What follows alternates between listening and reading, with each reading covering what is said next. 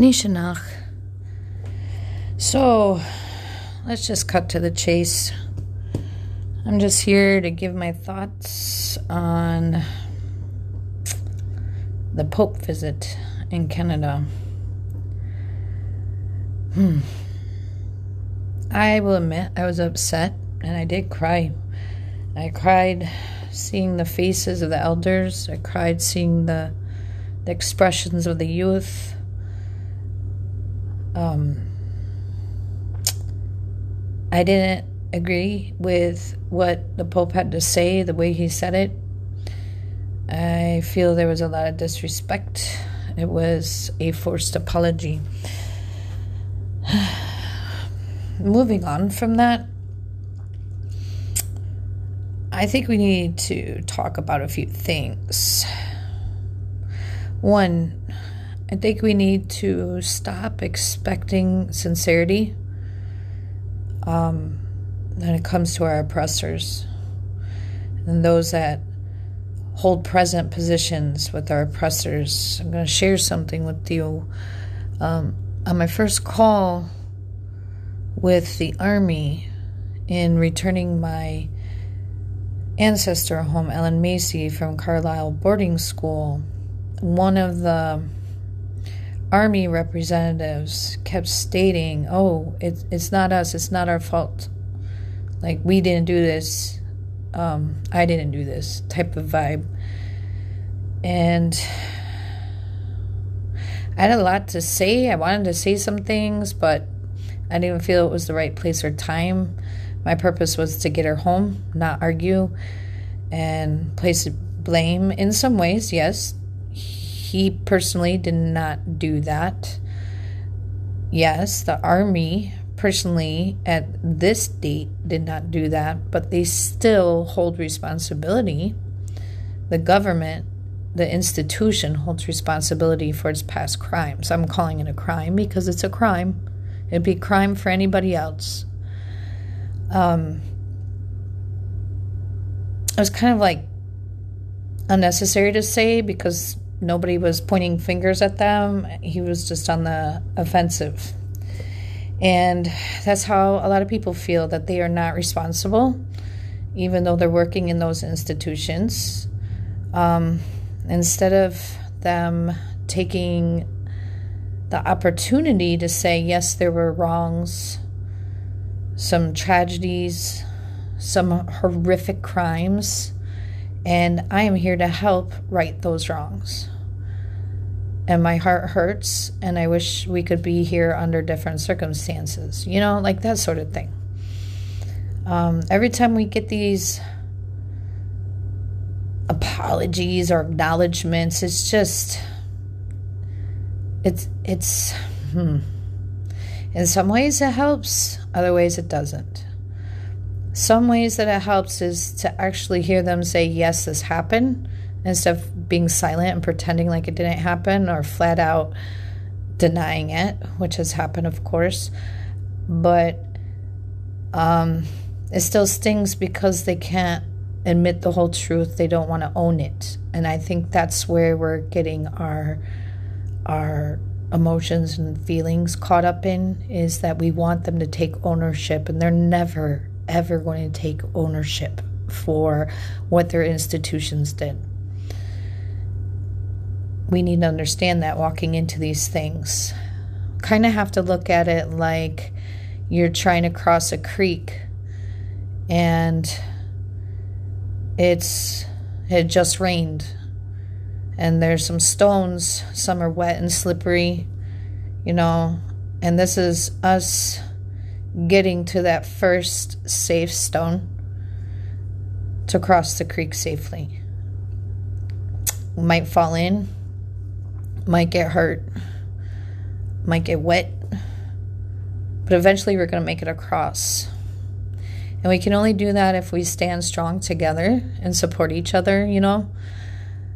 Which brings me to the other part the headdress the blanket, the robes.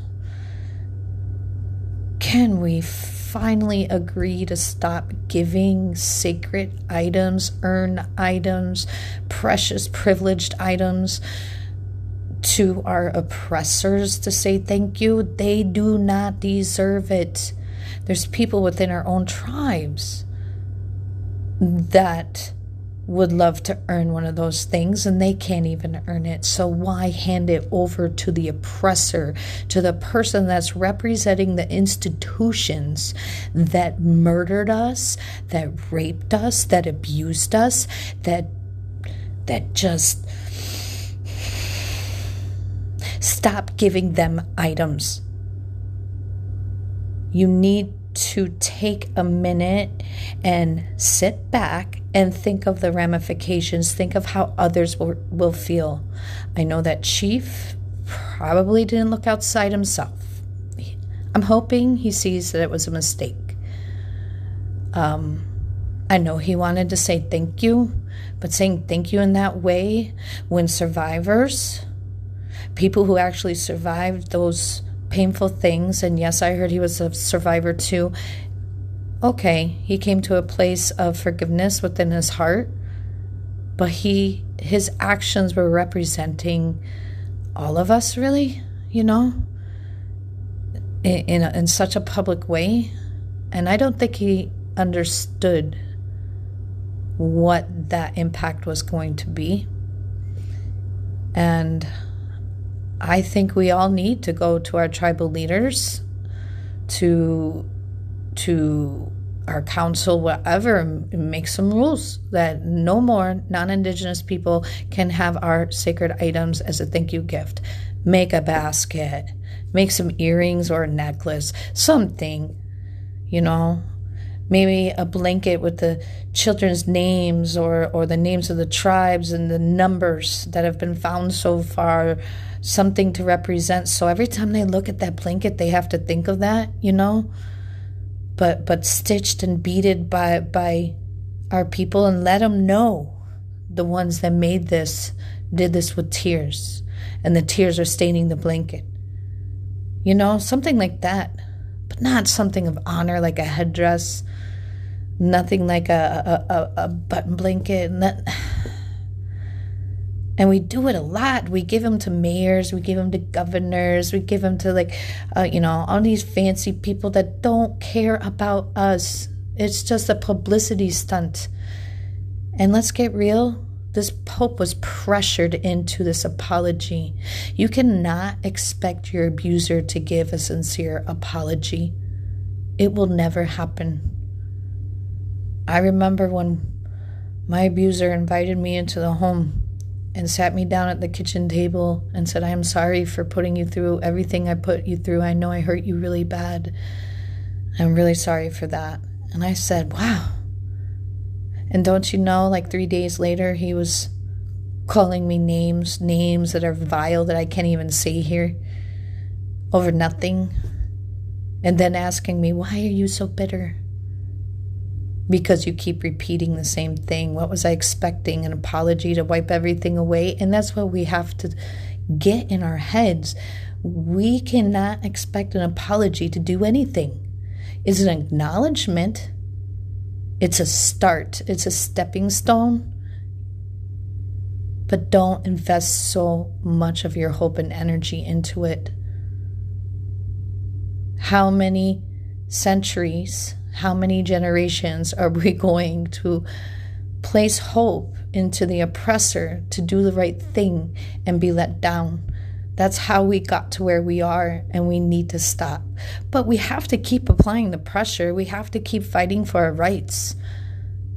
But stop putting hope in your faith that the right thing will be done because it will never be done. Never. So, what can we do is just use this as a stepping stone and keep moving forward. We may slip, we may get hurt, we may get wet, but we're going to make it across that torrential creek, you know? We're going to make it no matter what it takes. And we got to do it together. So let's not hate on an entire tribe. Let's not hate on a single man. His actions, I don't think he thought them through. He doesn't represent all of us. I would not have advocated for that. I would not have said, yes, let's do it. That was his choice, but it doesn't represent us. But we can't hurt each other right now and tear down their family, his family. We can't tear down the entire tribe. We can't.